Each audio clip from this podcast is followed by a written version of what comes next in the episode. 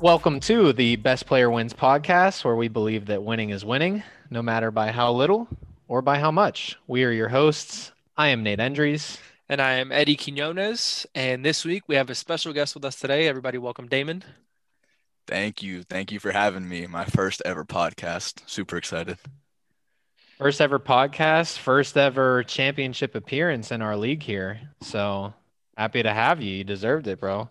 Thank you. It might be my first ever ship in a couple years now, not even this league, just in general. Yeah, fantasy football I think is harder to come by a championship than other fantasy sports that I've played, so it's definitely a grind. It's well deserved to those who earn it, so we'll see what happens this week.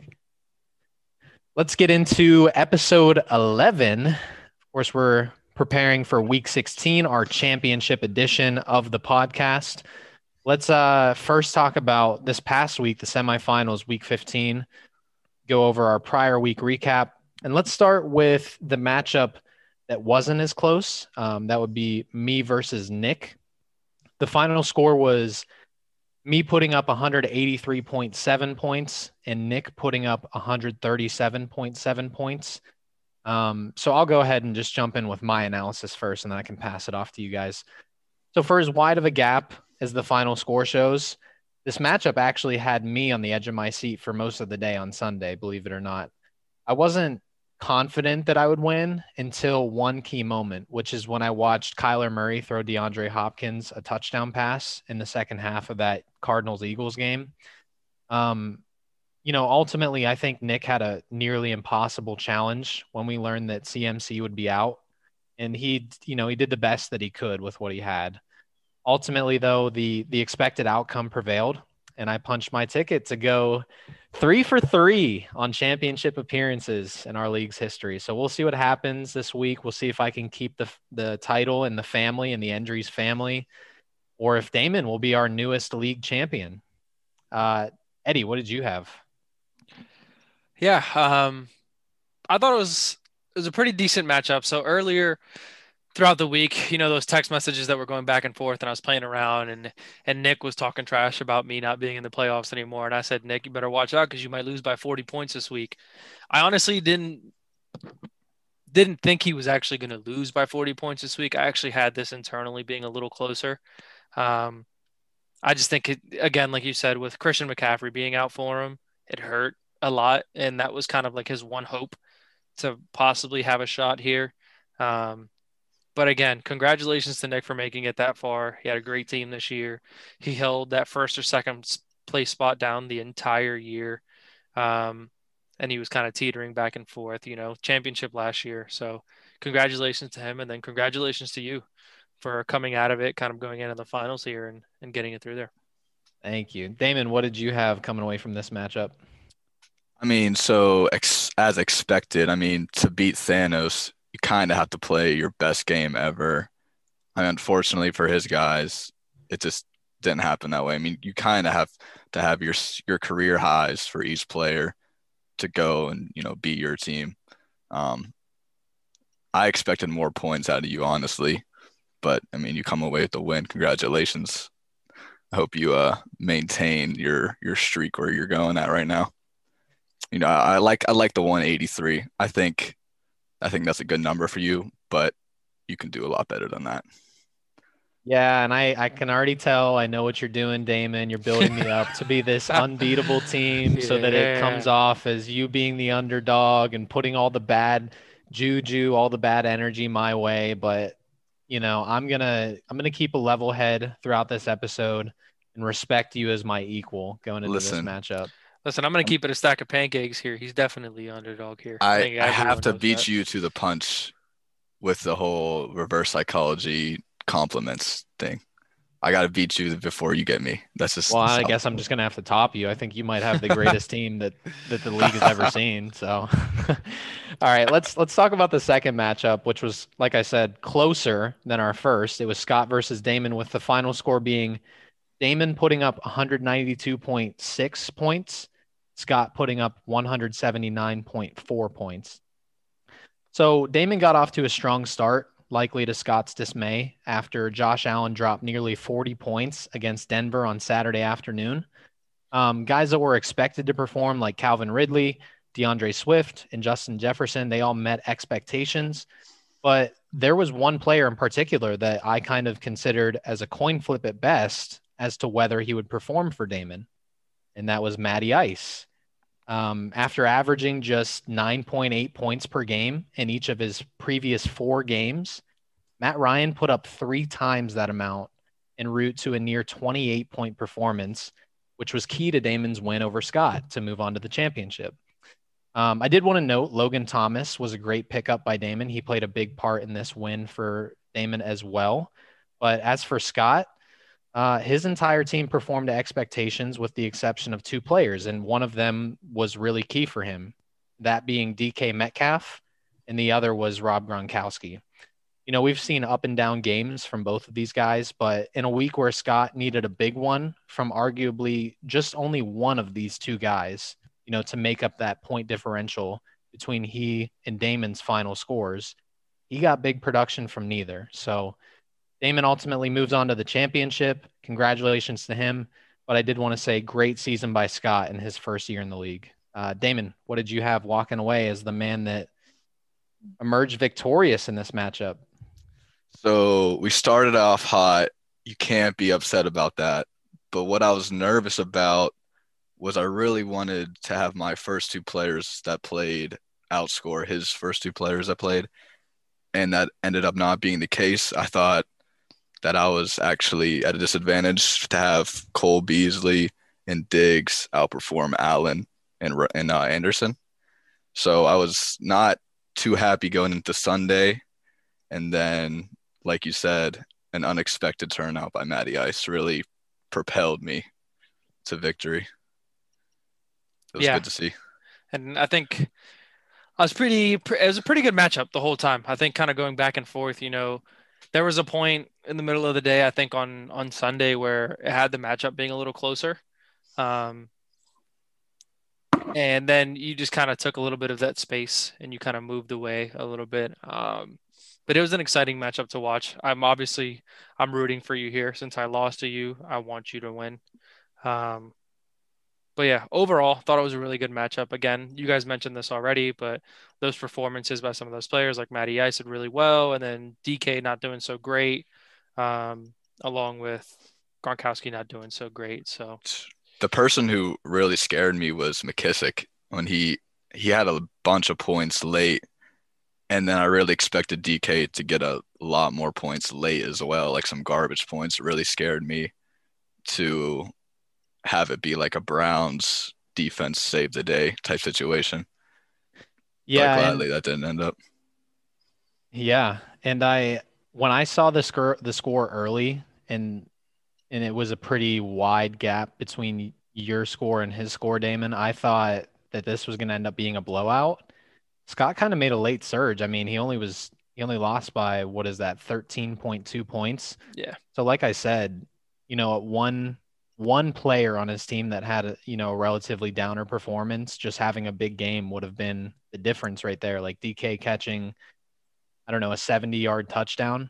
That right there is the difference in that matchup. So that could have easily happened on any given week. DK is I wouldn't call him he is a boomer bust player, but he booms more than he busts. So he's one of those plus boomer bust players. And Scott just happened to get one of the rare occurrences where he busted. So that was unfortunate for him. That brings us to, our official championship matchup, which will be me as the 3 seed of the 99 club with an overall 10-5 record. That's including playoff wins, versus Damon, the 4 seed. Odell's a number 2 receiver with the same record, 10-5, again, including playoff wins. But let's not forget, we do have our third place matchup where Scott and Nick will be playing for their money back. So Scott was the number 1 seed coming into the playoffs, helmet in the bush. He has an overall 10-4 record, including the playoffs. Nick is the number 2 seed, and he rebranded as the replacements, probably due to the players that he had available to him this past week in the playoffs. His overall record now is 9-5. Before we kind of look ahead to this coming week, I did want to pick your brain a little bit, Damon, because you're obviously a new voice here on the podcast. First, I wanted to ask you a specific question about this past week, because I know from talking with you leading up to the weekend, you were considering dropping Matt Ryan based on how he had performed over the past month leading up to this past weekend. So my first question to you is, what went, or what was the thought process with deciding to hold on to him over going for somebody on waivers that maybe you thought could have been a better option? So I've made some questionable decisions in other leagues that kind of screwed me like really bad. So I decided to say, I'm going to look at the waiver, and if I really, really, really like a matchup, then I'll make the big switch. But that just didn't end up being a case. I didn't like any of the matchups soon, you know, like too much to say, hey, I need to drop Matty Ice for like Drew Lock. I think that's who I was looking at heavily, but I just didn't end up doing it. Sure. And even some of the other names, like we talked about them on last week's episode, but Gardner Minshew was going up against the Ravens defense. So that wasn't a slam dunk claim by any means. And I think, I might be wrong here, but I think Nick had priority over all of us anyway, and he claimed Gardner Minshew with his first waiver claim priority. So that wouldn't have been an option.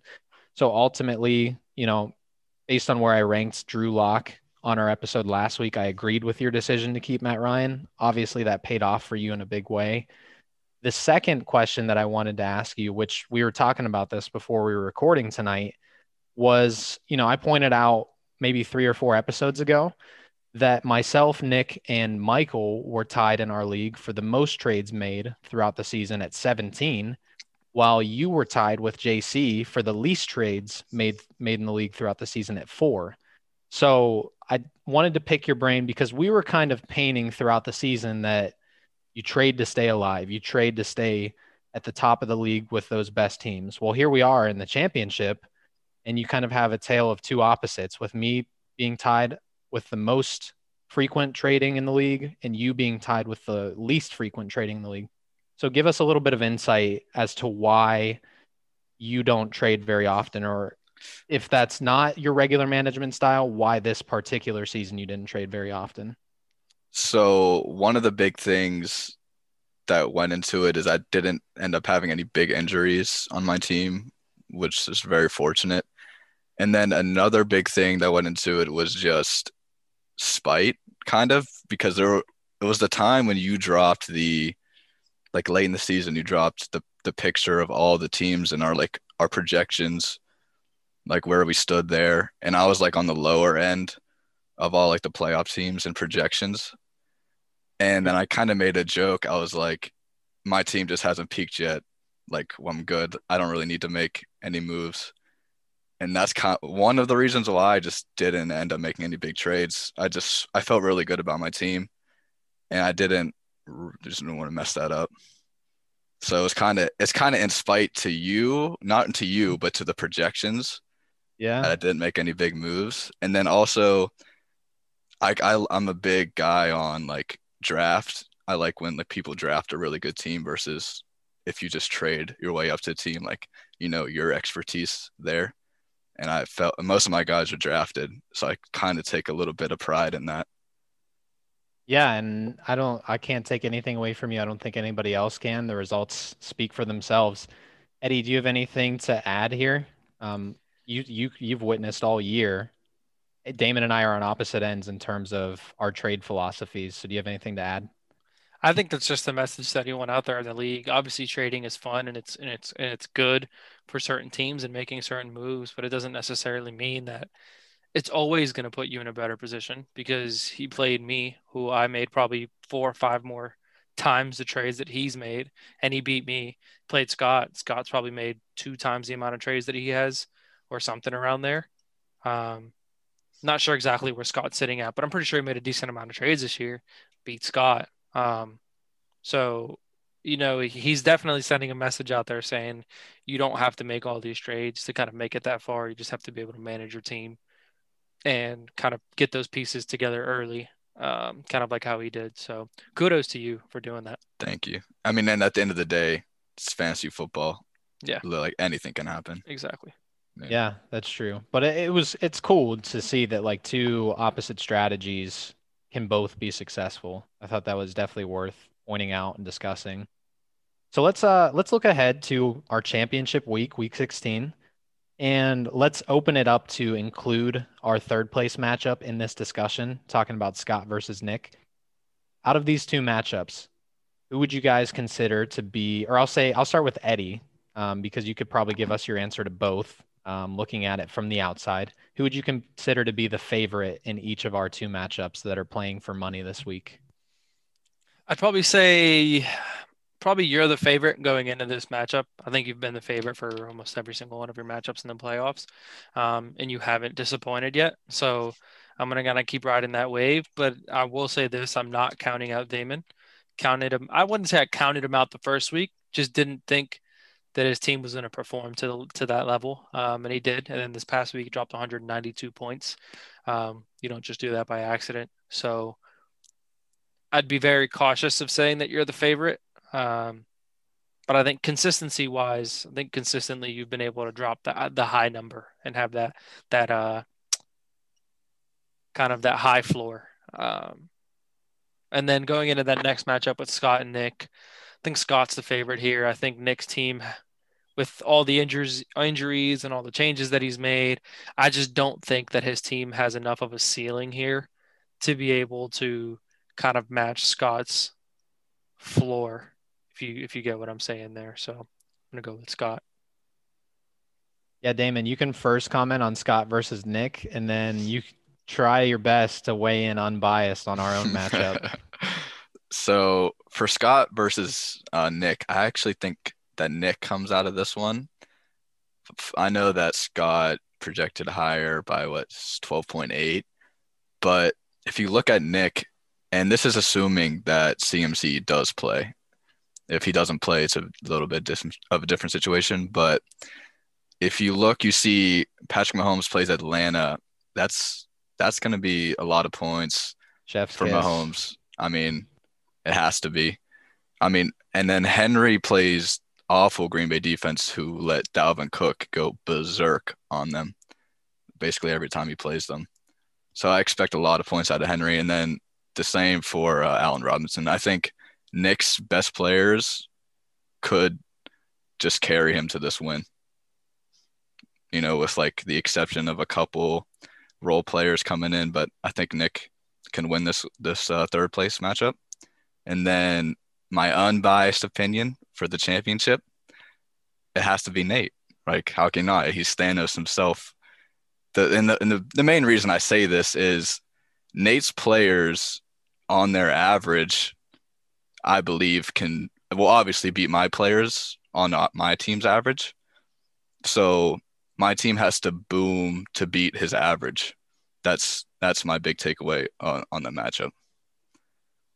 Yeah, and I'll first go there with our championship matchup. I think you hit the nail on the head over the past. I can't remember back to week 13 or even 12, but I do know over these past 2 weeks, my team has scored 183 this past week. I think it was 188 the week before. I might have been in the 180s the week before that. So I think you kind of hit the nail on the head that my average has been pretty consistent.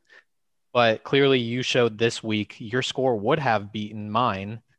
So your boom has the capability of beating my kind of average. And Eddie, I was kind of disappointed. You almost gave me the kiss of death because the last team that we were talking about having a high floor going up against Damon in the playoffs was your team, who he knocked off. So hopefully that doesn't bring bad karma my way. Giving my unbiased opinion, I would probably say, yeah, I'm the favorite for the championship matchup, but I'm more nervous about this matchup than I have been for each of my first two matchups. That's probably obvious to say, considering we're talking about me playing JC's team, which we all know just wasn't the same as it was, mid-season, where he was looking like a legit playoff team. Nick's team, it looks obvious in retrospect, but I was nervous kind of leading up to the weekend because I thought maybe Christian McCaffrey would have a shot at playing. In the end, it didn't end up being close in terms of what our lineups looked like, so I didn't sweat too much. Damon's team is legit, though. This is the one that I wouldn't be surprised in any way if it was even over early, where it looked like, I was just going to be our runner-up finisher by mid-Sunday, you know, Sunday afternoon. I wouldn't be surprised. That being said, like I said before, I think the unbiased, you know, feedback is that I'm probably the favorite going in, but I think just like Eddie said, it's anybody's matchup. And I'm actually going to agree with Damon on the third place matchup. I don't know if either of you guys saw, you guys didn't mention, so I figured I'd bring it up. Kyle Shanahan said that George Kittle has a really good chance of playing this week. So even if Nick doesn't get back Christian McCaffrey, it's looking like he's going to have Kittle, and tight end has been the biggest hole for him all season long.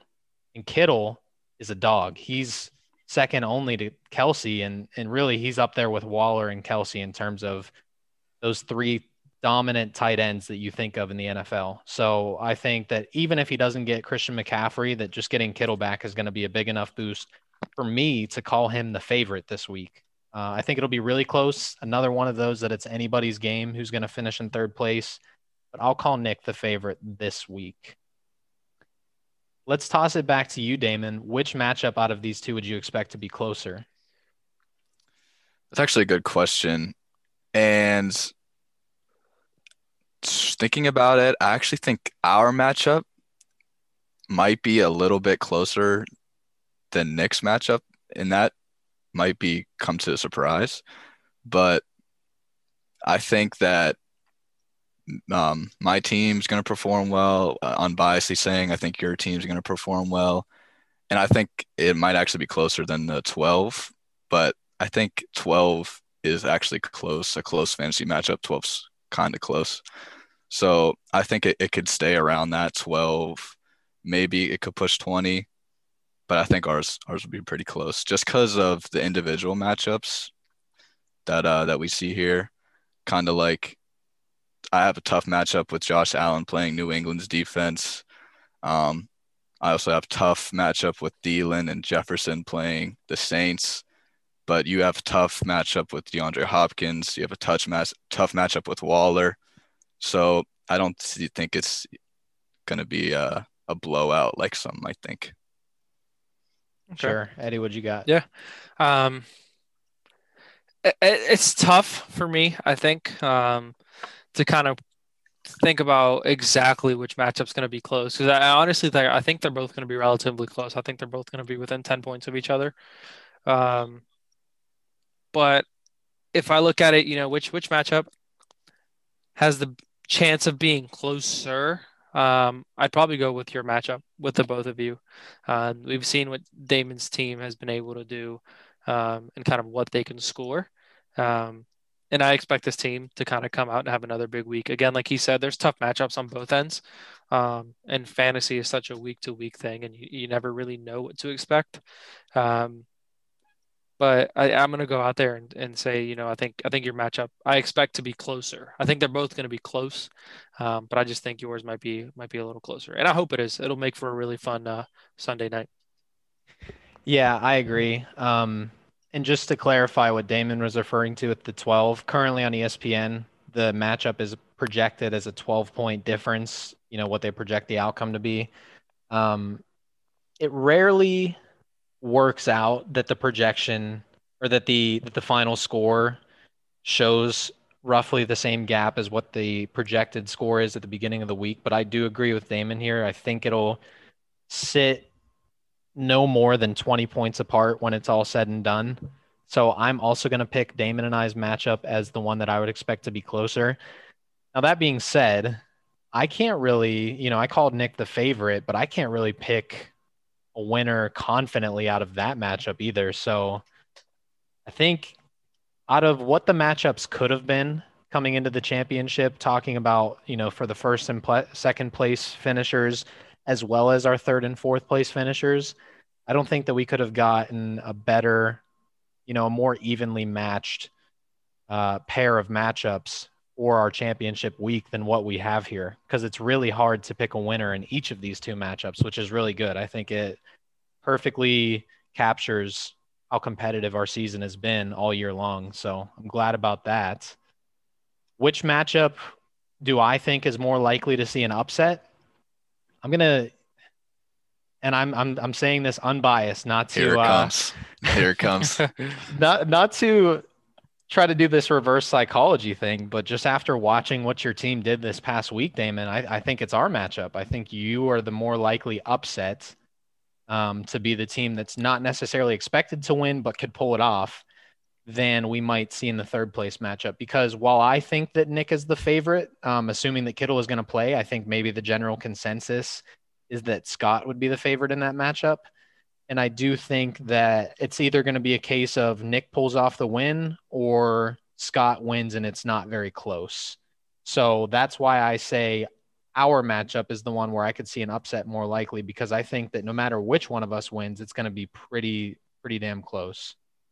What do you got, Eddie, for which one is more likely to see an upset? I think I'm going to agree with you here. I'm going to say the matchup between you two, I think, is the more likely to see an upset.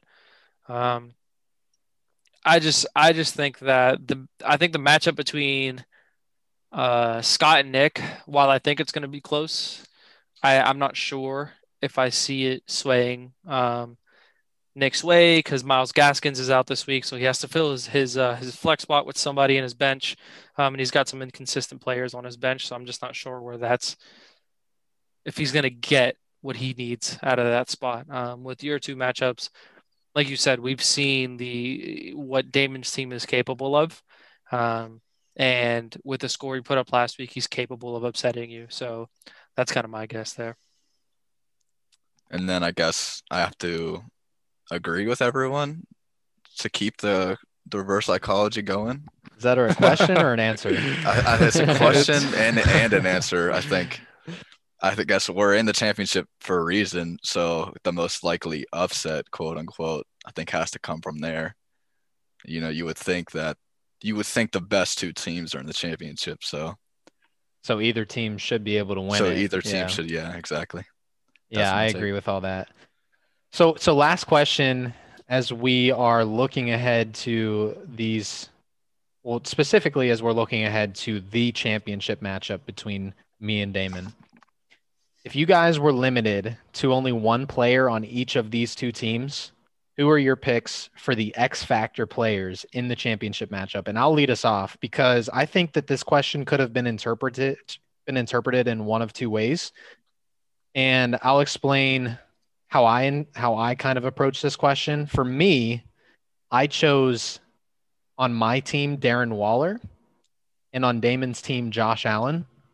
So the way that I kind of approached the thought process for answering this question was, who are the guys that not necessarily all season long, but specifically over the past few weeks during our playoff run, who are the guys that have held our team down and have been the guys that have catapulted us to the wins, basically? For me, Darren Waller has scored 75 points over these first two playoff weeks.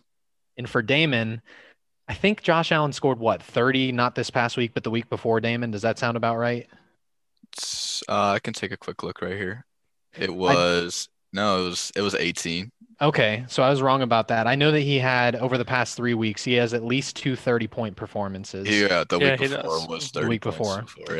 But this past week, he scored over 37 points. And so the way that I'm looking at this is, the question, of course, is, are these guys going to show up? But even further, are they going to show up in the huge ways that they've shown up recently to kind of give their team an edge in this matchup? Because it's not just going to come down to which roster is going to have every single player put up a floor of 10 points. It's not going to come down to that. It's probably going to come down to which roster has more players that absolutely explode. That's kind of the point that we're at with this championship matchup. The other way that I was thinking about approaching this question is kind of like, who are the unlikely performers that if they had a huge performance, it would tip the scales in that team's favor? And guys that I think of for that question would be like Kareem Hunt on my team, who's pretty boom or bust at this point in the season with Nick Chubb back, Matt Ryan, who we've already talked about from Damon's team. But I don't want to take thunder away from these guys, so I'll toss it to you, Damon. I mean, you want to call out all the players. You can call out all the players. You can just keep changing your definition of X Factor. We can go down the line. But I'm just going to go over every single player. They're all X Factors. My interpretation of X Factor was the most inconsistent player that you kind of rely on. And if they boom, it could, you know, propel you to a win. So you said my X factors already, which is why this is funny. But Matt Ryan is my X factor on my team because you can see just this past week, if he does play good, then it also helps out Calvin Ridley's performance because Calvin Ridley had 30. I don't know if that's his season high, but it's a really good performance. So that's why he's my X factor. And then Kareem Hunt would be your X factor that I'm picking just because you kind of expect almost everyone else to perform a certain way on your team. And then once you get down to Kareem Hunt, is it going to be under 10? Is it going to be over 30? It's like that's kind of the question there. Yeah. So, way to be original. No, yeah. I'm just kidding. Calvin Ridley, he scored 32.3 this past week. That is only 1.6 under his season high of 33.9 in week one. Yeah. So yeah. So in my pitch, I was actually Calvin Ridley was in the first definition that you threw out there. Calvin Ridley was mine. He had 26.4 points in week 14 and then 32.3 points in week 15. And I think he's really helped your team kind of get over that hump and winning your games. He's been having some really monster weeks these past few weeks. And obviously with Julio being out, it helps him even more. So for that first one, I have him. And then for that second one, I have Kenyon Drake on your team being that player that isn't extremely consistent, that you need for him to perform, that if he were to put up a really good game, I think you seal the game there for yourself. And then on Nate's side, for a player that consistently performs, obviously over the past couple weeks, Devonta Adams hasn't done an insane amount. Last week he had, 7 points or something like that? 11 points. Didn't have anything crazy, but I mean, it's what still... What a bad week. Yeah, what a bad week for him. It is a terrible week for Devonta Adams. Yeah, it is. It's but I think for that X factor... that consistently performs, I think if Devonta Adams puts up at least 15 points, I think you're in a good spot because I think the rest of your lineup does pretty well. And then for a player who isn't extremely consistent, can have a really good week, a really bad week. You guys have already said his name before, but Kareem Hunt, he can either have a really good week or he just has a really bad week. I think if Kareem Hunt puts anything above 15, 20 points, again, I think you're in a really good spot. So. Definitely, because you know at this point that Nick Chubb is going to get his every single week. Yeah, hoping that those two guys that you just mentioned, Eddie, Devonta Adams and Kareem Hunt, I hope out of all my players this week that those are two guys that don't disappoint because both have pretty juicy matchups. Devonta Adams is going against Tennessee's 30th ranked pass defense, and Kareem Hunt, of course, is playing the New York Jets. And I think I saw today that they give up the third most receptions to opposing running backs, the Jets, that is. So if we're talking about the matchups, these should be really good matchups for these guys, but anything can happen in fantasy football. So I don't want to set myself up too much for disappointment. Yeah. All right. Let's quickly go over this portion this week. There was less to talk about. It is our... First, let me say we're going to our Around the League portion of the podcast. And first, let's talk about the league bet standings. Eddie, I'm disappointed because you didn't make any bets this week after participating the first week. I know. So you're still sitting at 3 points, and now you're in fourth place as the sole owner of 3 points. Damon, you didn't even participate at all either week, so... I can explain that if you would like me to explain. Please. So I'm not a huge on betting. I don't really know the wording and all that. So I was typing out my bets the first week and I was looking at it, I was like, this doesn't even look right. I'm not going to send it and look like an idiot. I'm just not going to participate. Come on. You can ask theoretically, you can come back and win just on this week alone. Yeah. I was going to ask questions. I think what I had was right, but I just didn't know. And I just didn't take the time to confirm. Yeah, I'm definitely putting one in this week because you got to swing for a ton of parlays. I'm doing all of them are parlays. Yeah. So then in third place, we have Jake with 4 points. He had 3 last week. He only hit on one single bet this week. So his bets were taking Scott on the money line, which for those of you maybe like Damon, who don't know a lot about sports betting, moneyline means simply that he picked Scott to win the matchup. He missed on that bet. He also made a parlay of betting me on the money line, so me to win, and then Nick covering the spread of losing by 30 or less points. He missed on that bet. Both of those things missed. Actually, I should say he got it right with me on the money line, but Nick did not keep it within 30, so he missed on the parlay. He also bet me scoring under 188 points. He hit on that by, I think, 5 points, a little less. He made a parlay of Deshaun Watson scoring under 21.2 points and Matt Ryan scoring under 17.8 points. They both hit their over, so he missed on that. And then his last bet was a parlay of Allen Robinson scoring over 16.6 points and Nick Chubb scoring over 16.6 points as well. And both of those players hit the under, so he missed on that. In second place, we have Nick with 7 points, who scored 2 points this week. He had 5 last week. He also bet himself covering the spread, missed on that.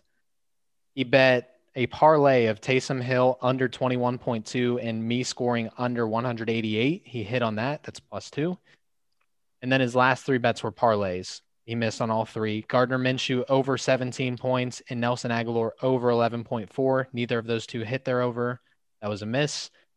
Second parlay of this last 3, Terry McLaurin under 16.2 and Antonio Brown under 12.1. McLaurin was under, but AB was over, so he missed on that. And then he had the same parlay as Jake with Deshaun Watson and Matt Ryan both hitting their unders. And, of course, like I said before, they both hit the over. So Nick has 7 points. And then I'm in first place, not too far ahead of Nick. I have 9 total points, and I only hit on 2 bets this week. I took the Scott money line just like Jake, missed on that because he lost to Damon. I took Kareem Hunt over 10.9 points. He scored under that amount, so I missed. I took my matchup with Nick with a total under 346 points. I hit on that. I took Matt Ryan under 17.8, which was a miss. And then I took Jeff Wilson Jr. under 14.3. I hit on that. I think he had 12 points. So that is your league bet standings. Like I said, clearly nobody is so far ahead that it would be too late for anybody to jump in, make a bunch of parlays, and potentially win the entire competition just this week. So I would encourage anybody that would like to participate, please jump in. When Jake sends those betting odds over, I think he'll do that either Wednesday or Thursday. Eddie, I'm going to toss it to you. All right, everyone. So here we go with the fantasy over-under for the week. Records, I'm at 9-16, which is pathetic. Nate is at 15-13, finally above 500 there. And then this is Damon's first week. So we'll jump right into it. For the very first one, I have the 99 Club, which is Nate's team, with the quarterback duo there, over under 40 points. His 2 quarterbacks are Drew Brees facing Minnesota's 13th pass defense, fantasy pass defense, and Kyler Murray versus San Francisco's number 10th ranked pass defense for fantasy. What do you guys have? You can go ahead, Nate. Yeah, I have the over on this. I think that Kyler Murray has showed me enough that he looks to be back to his original form. So I think that Kyler Murray is going to do the heavy lifting here to get the quarterback duo most of the way to 40. You know, I would feel comfortable saying that I think Kyler Murray can put up 25 points, maybe more. So if Drew Brees only has to put up maybe 15 to meet this line to get over, then I'm pretty comfortable taking the over here. And I agree with Nate 100%. Drew Brees would have to have an awful week to not be able to pick up any slack that, you know, Kyler doesn't get. He's too good in the end zone, in the red zone, not to get at least 20 points, and if not 25 here. Yeah. I guess my biggest question here is the defenses that they're playing, but even with those defenses that they're playing, they're not amazing defenses, and their secondaries aren't anything extremely special. So I'm taking the over on this one. And Nate, you explained it really well. As long as Kyler Murray can put up 25, you know, Drew Brees should be able to put up 15. Obviously, last week people are saying he had a shaky performance. I mean, he had 3 touchdowns and 1 interception. I think he had 230-some yards passing. It's not a horrible game right there at all. By any means. Talking about Drew Brees. Yeah.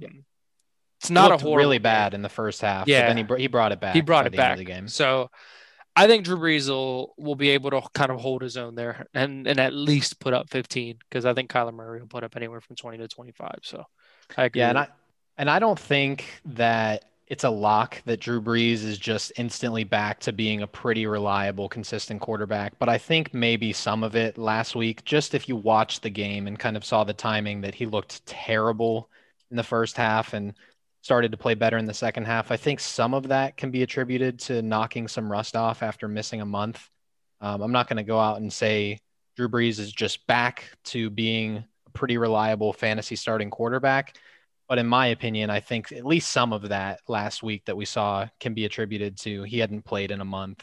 He was just getting back out there and knocking off some rust. So, yeah, I agree. And then the second matchup here that I have, well, second over-under here that I have, are Damon's pair of running backs at an over-under of 30. So first we have Swift versus Tampa Bay's number 5 ranked rushing defense. And then we have Kenyon Drake versus San Francisco, number 6 rushing defense. I know that you're kind of on the edge. You're not sure who to start here, Damon. But I quite honestly don't think it really affects what I'm going to pick with the over-under here. It makes it a little tougher for me, but I'm going to go with the under. I can see kind of DeAndre Swift holding up his own for the most part. It's just that backfield with Kenyon Drake and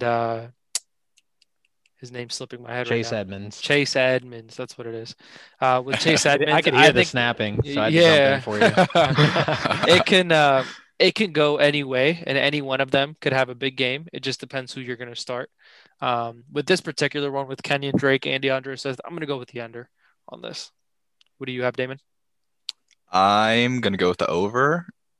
Something like maybe like a good luck charm here. But I also think Swift carries this one if it happens to go over. And then Drake has been very touchdown dependent this whole year, but he's been kind of consistent with getting those touchdowns. I think all it takes is a touchdown to help cover the rest that Swift can't come up with. Yeah, I agree with Damon. I'm taking the over, and the way that I see it, I think DeAndre Swift is a pretty safe bet for at least, 18 points. And I think that the rest can be made up in one of two ways. Either, like Damon said, Kenyon Drake falling into the end zone for a touchdown, or we've even seen DeAndre Swift. He is a touchdown hawk at this point in the year as a running back. So maybe even him falling into the end zone for a second time, I think would be enough, combined with whatever Kenyon Drake does, to get up over that 30 line. I don't really think that's super high.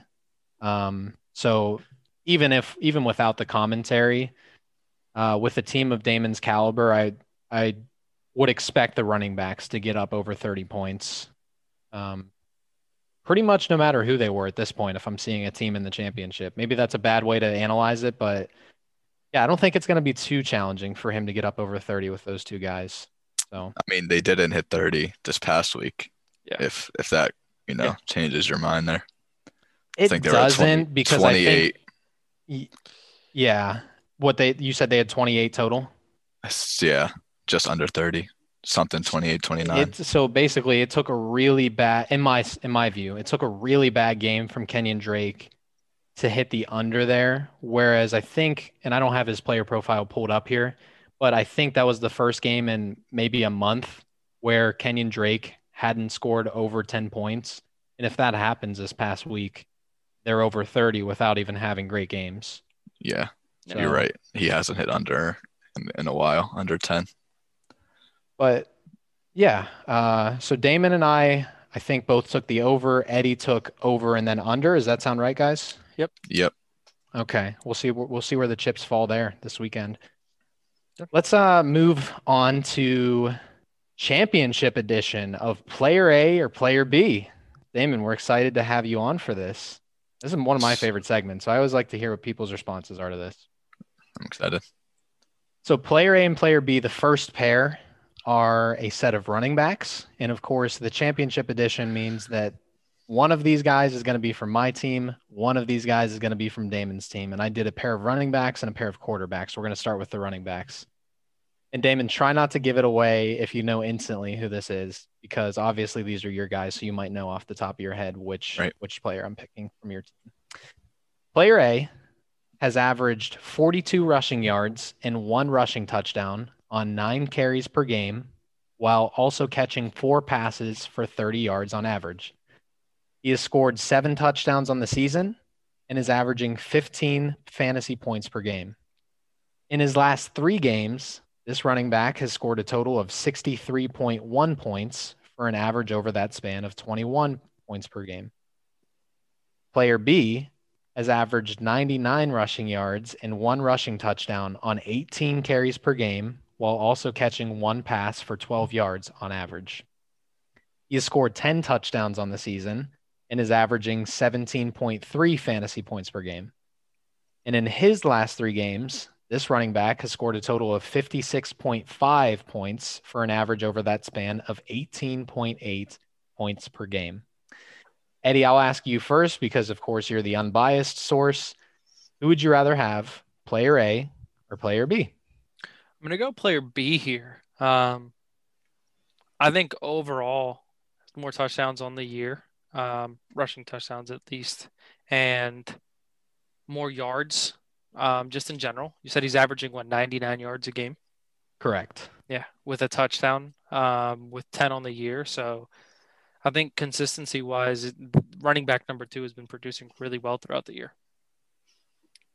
And then I'm also going to go player B for mostly the same reasons. You're averaging 99 yards.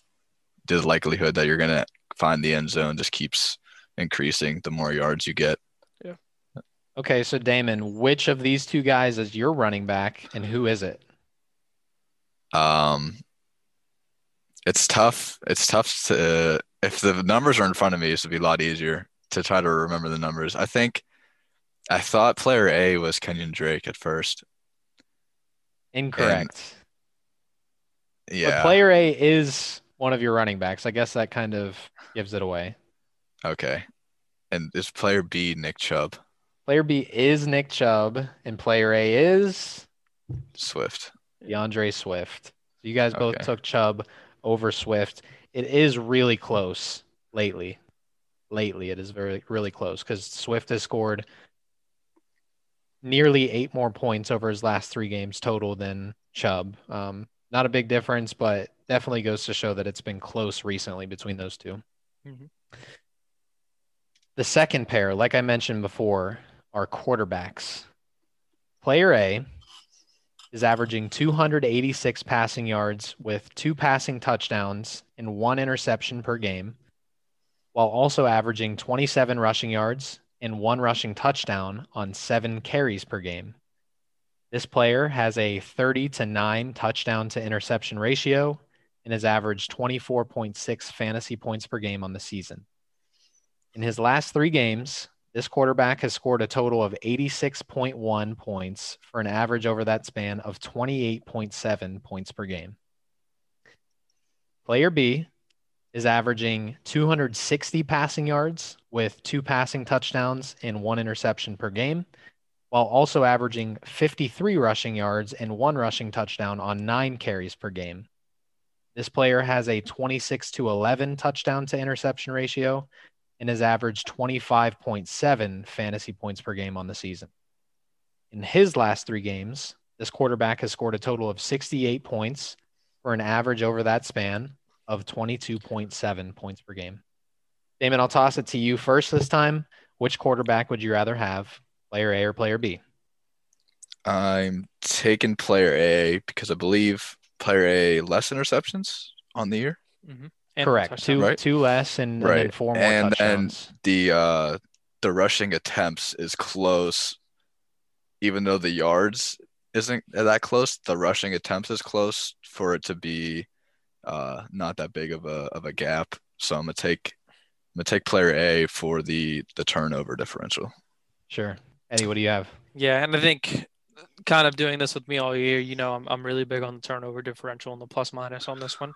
So I'm definitely going to take A here just solely because of that fact. The 30-9 just sits a little more comfortably with me. Just more of a reliable quarterback, someone who's not going to throw as many interceptions. So I'm going to go with A. And you guys know which 2 quarterbacks these are. So who was player A and who was player B? Eddie, I'll let you have first crack. Say Josh Allen's A. That's right. And Kyler Murray's B. That's right. Yeah. Yes. So I thought it. Yep. Yeah, that's what I thought it was originally too. But I think at this point it's really tough because if you're going off of the past month, Josh Allen is for sure the answer. Oh yeah. If you're going off of coming out of this past week, Josh Allen still put up a better performance, but Kyler Murray definitely looks like he's back. So this should be, it's going to be really fun to watch to see which of these two quarterbacks puts up more points. It's super close. In particular, yeah. It's super close. I think your quarterback matchups in general between the two of you, I think it's going to be a fun week for quarterback matchups. I agree. Yeah. Because you have your big boom potential, and then you have your second guy could also put up points. But there's a lot of question marks. So. Yeah, we have the faces of the NFL and then the nursery home. Exactly. That one is down at QB2. And if anybody cared to know, on the season, Kyler Murray is QB1, Josh Allen is QB3. And then as far as the running back duo, Nick Chubb is running back 14 and DeAndre Swift is running back 20. Of course, both of those guys missed a little bit of time. Chubb more than Swift, but both did miss some time due to injury. So just thought I'd toss that out there. Transaction of the week as we wind down this championship edition of the Best Player Wins Fantasy Football Podcast. This will be the last time that we do this segment, of course. I will go ahead and lead us off and say that my transaction of the week was Nick claiming Gardner Minshew II. We know that Nick didn't win, but out of all the quarterbacks that were available, including Cam Newton, who he dropped, Gardner Minshew outscored every single option that Nick had at quarterback too. Now, we know, of course, that Marcus Mariota snapped on Thursday Night Football after Derek Carr exited early with injury, but he wasn't available because, one, Mike owns the Las Vegas quarterback room, you know, as we talked about earlier in the year with our league rules, and two, you wouldn't own a backup to the starter anyway. You're not going to start somebody that's on the bench to start the game. So Nick chose the best option for quarterback two this week, even though he fell short in the matchup. So I wanted to give him credit there. Damon, did you have anything for this? I don't believe that I myself made a pivotal transaction this last week, so I'm going to break the rules and say 2 weeks ago, I believe I picked up Logan Thomas, who has been performing above expectation for sure in this playoffs. Yeah, and I think that was a fair pick to break the rules because he's been last week, especially he was lights out. He looks like a legit top five. And I think he is. I think I saw today that he is now, like in terms of how many points he scored on the season, a top five tight end. It is five. Exactly. Yeah, he is five. So great pickup. Eddie, what'd you have? I had Gardner Minshew. There was really no transactions this past week that really stood out to me that were like, wow. There really weren't a lot of teams that were making any crazy transactions either. But yeah, other than that, I really didn't have any transactions that really stood out to me outside of that one a little bit. Sure. And I just want to say as this is the last time that we feature that transaction of the week segment until next season, that I have kind of looked at this as maybe our most boring segment, but I've continued to keep it in the podcast content because I think there's something to be said that matchups, or even if you kind of combine transactions over the course of an entire season, seasons can be made based on what you're doing on the waiver wire, what you're doing in terms of free agent ads. So I've persisted in keeping this segment on our podcast because I want people to, you know, even if I don't say this every week, I want people to understand, like, you can improve your team, not just through draft, like Damon has a tendency of leaning on heavily, or through trade, like I have a tendency of leaning on heavily, but kind of picking and choosing your spots of where to use your waiver claims, which players to look out for on the free agent pool. That's a great way to improve your team. So I've kept that on there and hopefully kind of shined a spotlight on transactions being an underrated part of fantasy football. So let's move on to the last segment of our 11th episode here. It's our news and notes. And the first thing I have, which was really in terms of fantasy relevant, talking about like my team, Damon's team, and I guess to an extent Scott and Nick's team, The one piece of news that I didn't put in here because this came out earlier today was that George Kittle is returning. We've already touched on how that will boost Nick's chances in beating Scott this week, so I won't necessarily dive into that. But one thing that we haven't talked about yet in great detail is the Raiders quarterback situation. So Derek Carr is in danger of missing Week 16's game versus the Miami defense, which we know is a legit tough defense at this point. Would you guys expect Darren Waller's production to take a hit if Derek Carr misses the game? Or do you think that based on Mariota's performance last week, that Darren Waller's production is going to be quarterback proof no matter which one of them starts? I'll toss it to you first, Damon. I believe Waller's performance is going to take a hit. I mean, how big a hit? I don't think it's going to be a very big hit, but a big factor that a lot of people don't take into consideration when we talk about like QBs that replace a quarterback mid-game is that defense is not prepared for that new QB, and that sometimes can be beneficial to the new QB, and it looks like they're better than they actually are. But then when a defense has a full week to prepare for that QB, they can come out flat the next week, and I think that's what's going to set Waller back is Mariota's performance. I actually had Mariota's performance helping Darren Waller. Even with Derek Carr and Mariota, the situation, I think they're both very similar quarterbacks. Obviously, they have their own different little play styles and the way that they do. Mariota, I think, is a little bit more willing to escape the pocket and run with the ball than Carr is, but Carr will do it just the same. I think Mariota just played a really good game last week when he came in, and he targeted Waller a decent amount after he came back in. So I actually think Waller's production is going to go up a little bit. I think Mariota is going to kind of rely on him to give him some of those easy passes and that big target on that offense to throw the ball to. So you guys make interesting points that I think both definitely hold weight. I could see either of those two playing out for sure. So in closing, Week 16, it's the final week of our fantasy playoffs. Damon, I'm going to ask you first, who do you have in the matchup between Scott and Nick? I have Nick in this one. For you said Kittle's coming back. I didn't look at that. I didn't know that, and that even helps with my claim. But I think his matchups and his big shot players are going to propel Nick through this one. He's not confirmed to be active just yet, but Kyle Shanahan said that it's likely that he plays. So hopefully for Nick's sake, he does play. I think he will. Eddie, who do you have for Scott and Nick's matchup? I think for me, I'm going to have to go Scott. Nick's going to be missing Myles Gaskins. He's missing Clyde Edwards-Helaire. I think even if he were to get George Kittle, not sure if it would make that big of a difference on that offense. Jeff Wilson is also questionable coming into this week, even though he might play. He just suffered this ankle injury, but we'll see if he plays or not. If he doesn't play, he's going to be pretty dry on his team. And then obviously Scott only has Stephon Diggs, who's questionable. Everybody else is pretty much ready to play. So I have Scott on this one. Yeah, I think you could go either way here. I'm going to go with Nick because I think Kittle is a huge factor in this matchup. And I think, if anything, Gaskin being out and Clyde being out makes Nick's lineup decisions that much more clear, because I think Clyde has been a borderline start at best over the past few weeks, and now Nick doesn't have to feel guilty about sitting him down on the bench.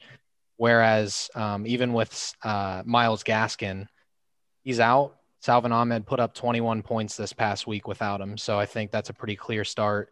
As well as you mentioned it, I know you were talking about him being hurt or banged up, Jeff Wilson. Well, the 49ers came out today and said that Raheem Mostert is done for the season. They put him on IR. So I think that his role is also more defined for this coming week. So I'm going to pick Nick to win this matchup, but certainly as we've talked about in detail on the episode here, it should be a close matchup. I'll have Damon and I abstain from answering this question so that there's no reverse psychology or karma pointed at either one of us. I just want to say one thing. What's that? Eddie, be very careful on how you answer this question. Eddie, give us your unbiased, completely honest answer. Who do you have taking home the 2020 league title? This is a tough one. I'm gonna go with Nate here. I just think that your team's just consistently done it week in and week out, and it's kind of hard to bet against that at this point. You know, you've done it to this point. But again, I said this earlier. Damon's team has come through with two big wins that he's coming off of. And obviously your wins were big, but I think your wins were expected. His wins weren't necessarily expected. And he's kind of come through and put up those performances. You know, I have you, Nate, kind of coming home with it, but I wouldn't be surprised if Damon could pull this off.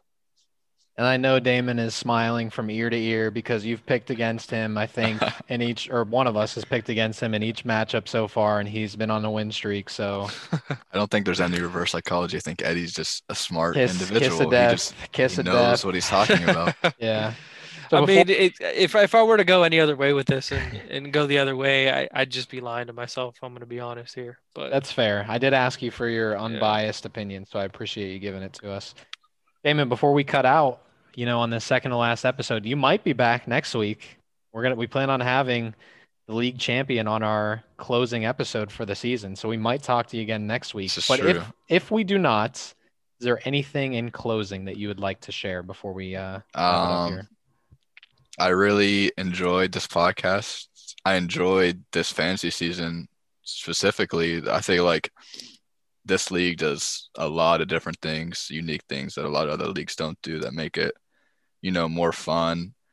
I was at first a big I didn't like the QB, the double QB for a while, and now I'm starting to get used to it a little bit more.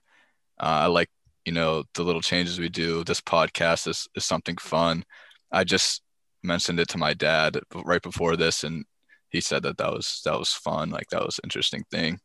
So I give my hat to Eddie and Nate, Jake, and for everyone else who contributed to any new thing added to the league. Yeah, I think we have a good thing going, and we're glad to have you as a part of it. Glad that you were willing to join us for looking ahead to the championship. Yeah, so. Me too, man. And again, one of the biggest things that, you know, I think Nate and I have conversations continuously throughout the year, and we just had a conversation about some things with this league a couple days ago about, like, how can we keep this league competitive and how can we keep it kind of rolling and kind of keep this momentum to make sure everybody stays kind of intrigued or interacted. Again, if anybody has any ideas or questions or anything that you guys would think that would make the league better, throw it out there, let us know. We'll talk about it. We'll discuss it. We'll kind of come together as a group and figure it all out. But, you know, most of these decisions that we make and a lot of the things that we do for this league is just to make sure that you guys we stay interactive with you guys, and we make it as fun as possible, because this has easily been the funnest year of fantasy football I've ever played. So definitely good luck this weekend, Damon, truly. It's good luck to you as well. It's going to be fun. All right. Go ahead and take us out, Eddie. And thank you, everyone, for making it out to episode 11. We truly appreciate it. Thank you, Damon, for making it out. Good luck to the both of you. And maybe we'll be seeing Damon next week. Maybe we won't. Who knows? A loser is going to be on this podcast regardless. A winner, actually. My fault. A winner is going to be on this podcast regardless. Are you referring to yourself on that last one? Yeah, I was. Listen, I've been on this podcast all year. A loser has been here all year. But no, a winner is going to be here regardless next week, whether it's Damon or whether it's Nate. So congratulations, boys. And you guys did a really good job this year.